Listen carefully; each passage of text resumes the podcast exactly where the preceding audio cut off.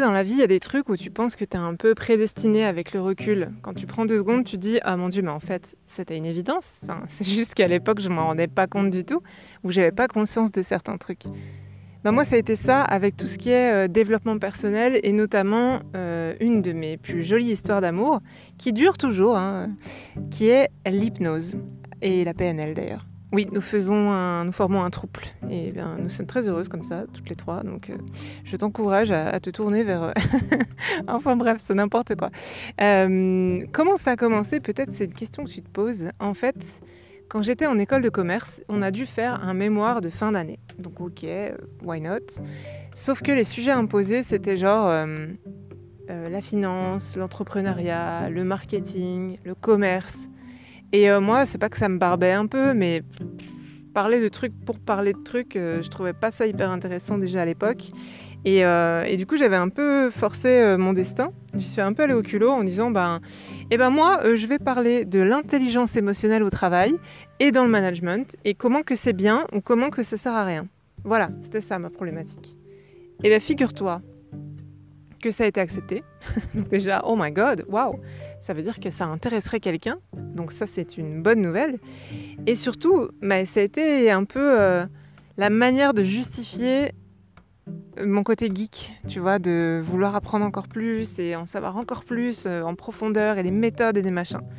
Donc en fait, j'ai acheté des bouquins et j'ai découvert assez rapidement, euh, bon déjà j'ai expliqué et appris comment fonctionnait un cerveau humain, donc euh, les différentes parties, quelles sont leurs fonctions, comment ça marche, etc. Parce que tout part de là, hein, nous restons quand même euh, un gros cerveau qui dispatche euh, toutes les informations pour nous amener à faire des actions, etc. Bien entendu que là, je généralise fois un milliard, mais bon, bref. Et en fait, je suis tombée sur la PNL, grande découverte. Alors, je ne parle pas du, groupe de rap, évidemment, tu t'en doutes. Euh, j'aime pas trop d'ailleurs le rap, si je peux me permettre de poser ça là. Euh, donc si vous avez euh, des suggestions de, choses à écouter, je suis, tout à fait à l'écoute, justement. mais la PNL, c'est la programmation neurolinguistique. Ok, et ça veut dire quoi? Bah, En fait, c'est une méthode de communication, en gros, qui peut être utilisée notamment dans le milieu du travail. Donc euh, voilà, je m'étais un peu penchée là-dessus, c'était en cohérence avec mon sujet et tout ça. Et puis euh, je découvre euh, un organisme de PNL, je décide d'aller à une soirée là-bas. Révélation, genre le truc a duré une heure et demie, j'aurais voulu que ça dure huit heures, c'était trop trop intéressant. Et je me suis dit, un jour, j'aurai les ronds et je me paierai une formation, sachant que pour information, si toi un jour tu veux te former à la PNL, veille bien quand même à aller voir des organismes un peu officiels.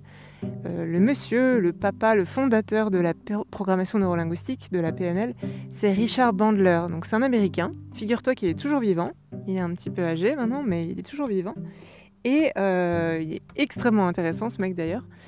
Et en fait, lui, il dit qu'il n'y a que deux niveaux.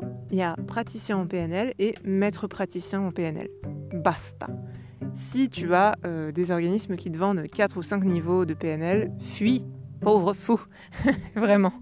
Donc, euh, donc voilà, bref. J'ai réussi au fil du temps. Bon, déjà, j'ai réussi mes études. Mon mémoire, j'ai eu une excellente note. J'étais très contente. Et puis, ben, on s'est pas arrêté là, tu vois. C'est-à-dire que hum, une fois que la, graine est plantée sur un bon terreau, eh ben, ça pousse et ça prend de la place. Et en fait, euh, c'est tellement intéressant que, voilà, si je continue dans mon allégorie, euh, ben, au bout d'un moment, tu récoltes les fruits de tout ça et ils sont délicieux, quoi. Et tu peux en faire des tartes et des confitures. Bref. Donc, j'ai réussi au fil du temps, euh, notamment par le biais des entreprises dans lesquelles j'ai travaillé, à me faire formée en programmation neurolinguistique. Trop cool, j'ai donc euh, le niveau le plus euh, haut en programmation neurolinguistique. Mais il y a aussi l'hypnose, puisque je t'ai dit qu'on formait un trouble. L'hypnose, elle est venue aussi parce que, en fait, l'hypnose, elle est là depuis le début. Déjà, toi aussi, tu es régulièrement en état d'hypnose, si je peux me permettre. C'est-à-dire que tu sais, des fois, on se dit oui, mais moi, je ne fais pas la poule devant Mesmer à la télé, je ne suis pas réceptif à l'hypnose. Ok, déjà, c'est un argument un peu tiré par les cheveux, mais il y a plusieurs choses. Là, on parle d'hypnose de spectacle Et on parle de choses où tu vas être dans des situations potentiellement un peu ridicules. Donc il y a peut-être une partie de toi qui n'est pas du tout, du tout d'accord avec l'idée de vivre une expérience comme ça. Ça expliquerait pourquoi tu n'es pas réceptif à ce moment-là. Et pourquoi est-ce que j'affirme que on a tous et toutes été en état d'hypnose? C'est que il t'est déjà arrivé de pas voir le temps passer. Tu fais un truc, tu dessines ou tu écoutes de la musique ou je sais pas ce que tu fais, mais waouh, mais c'est déjà cette heure-là, mais j'hallucine. Bah ouais, parce que tu étais dans un état d'hypnose. Il t'est peut-être arrivé de conduire et de pas forcément te souvenir par quel chemin tu étais passé ou euh, avoir l'impression de ne pas être trop présent lorsque tu conduisais à ce moment-là. Donc fais attention déjà sur la route, s'il te plaît. Mais ça, c'est un état d'hypnose en fait. C'est un état de conscience qui est un tout petit peu modifié. C'est-à-dire que tu es là, bien entendu, si on te parle, bah, tu vas un peu sortir de ta torpeur par exemple et répondre. Mais euh, voilà, quand tu vois quelqu'un qui a les yeux dans le vague comme ça, bah il y a de fortes chances que ce soit dans un état hypnotique. Et donc, l'hypnose, en fait, Richard Bandler, je te disais celui qui a fondé la PNL, comme de par hasard, il a beaucoup beaucoup côtoyé un mec un petit peu connu qui s'appelle Milton Erickson. Et Milton Erickson, c'est le créateur de l'hypnose, officiellement, pour résumer. Donc, comme euh, Bandler a vachement appris de Erickson, évidemment qu'il a pris des techniques d'hypnose. Après, la différence, elle est un peu subtile et je pourrais développer ça dans un autre podcast, mais globalement, sache que c'est très très très similaire. Donc du coup, euh, on en arrive au fait que, ben, comment ça se fait que euh, ça illumine ma vie à ce point-là? Ben parce qu'en fait, c'est quand même sacrément pratique de comprendre, grâce à ces outils, présent dans la PNL et l'hypnose, quels sont tes déclencheurs Comment tu fonctionnes, tu vois Moi, par exemple, je suis le genre de personne, euh, bon, j'aime pas trop cuisiner, faut savoir, mais si je cuisine, je sais qu'il y a des personnes qui vont suivre la recette étape par étape, qui vont respecter le grammage, euh, le plumage, euh, bref, toutes ces choses-là. Moi, je ne suis pas capable, mais c'est genre presque physique, de suivre une recette de A à Z c'est très compliqué pour moi parce que j'ai ce petit gène de balécouillisme, je pense, qui, quand je vois un truc et que j'ai pas exactement le même truc, enfin le même ingrédient, il faut que j'arrête de dire truc sinon ça devient compliqué, eh ben je vais me dire Oh, c'est pas grave, c'est pareil Non, meuf, c'est pas pareil. Donc évidemment, euh, je vais te partager l'expérience de moi qui suis hébergée par un pote et je me dis tu sais quoi, je suis trop sympa, euh, je vais lui faire des petits muffins à l'abricot, ça va être délicieux. Et donc je décide de faire la recette chez lui. Et bien sûr, il y a de la farine dans les muffins, tu vois, pour les, pour les faire. Et moi, je vois qu'il a de la farine de seigle. Non, de sarrasin, pas de seigle, de sarrasin. Et je me dis, oh, c'est pareil C'est pas pareil du tout, ok? C'est dégueulasse. Donc j'ai fait cuire des trucs qui avaient un goût ignoblissime avec de l'abricot. Très très très mauvais. Voilà, donc ça c'est euh, un risque à prendre, tu vois. Donc tout ça pour dire que moi je sais, moi je, moi je, moi je, excuse-moi pour ça, mais je comprends comment je fonctionne et je sais que je ne suis pas capable, en tout cas si je suis capable, mais spontanément, naturellement, je ne vais pas aller suivre une recette de A à Z.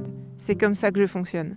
Il y a des gens qui vont suivre et qui sont excellents en pâtisserie par exemple, parce qu'il faut être précis.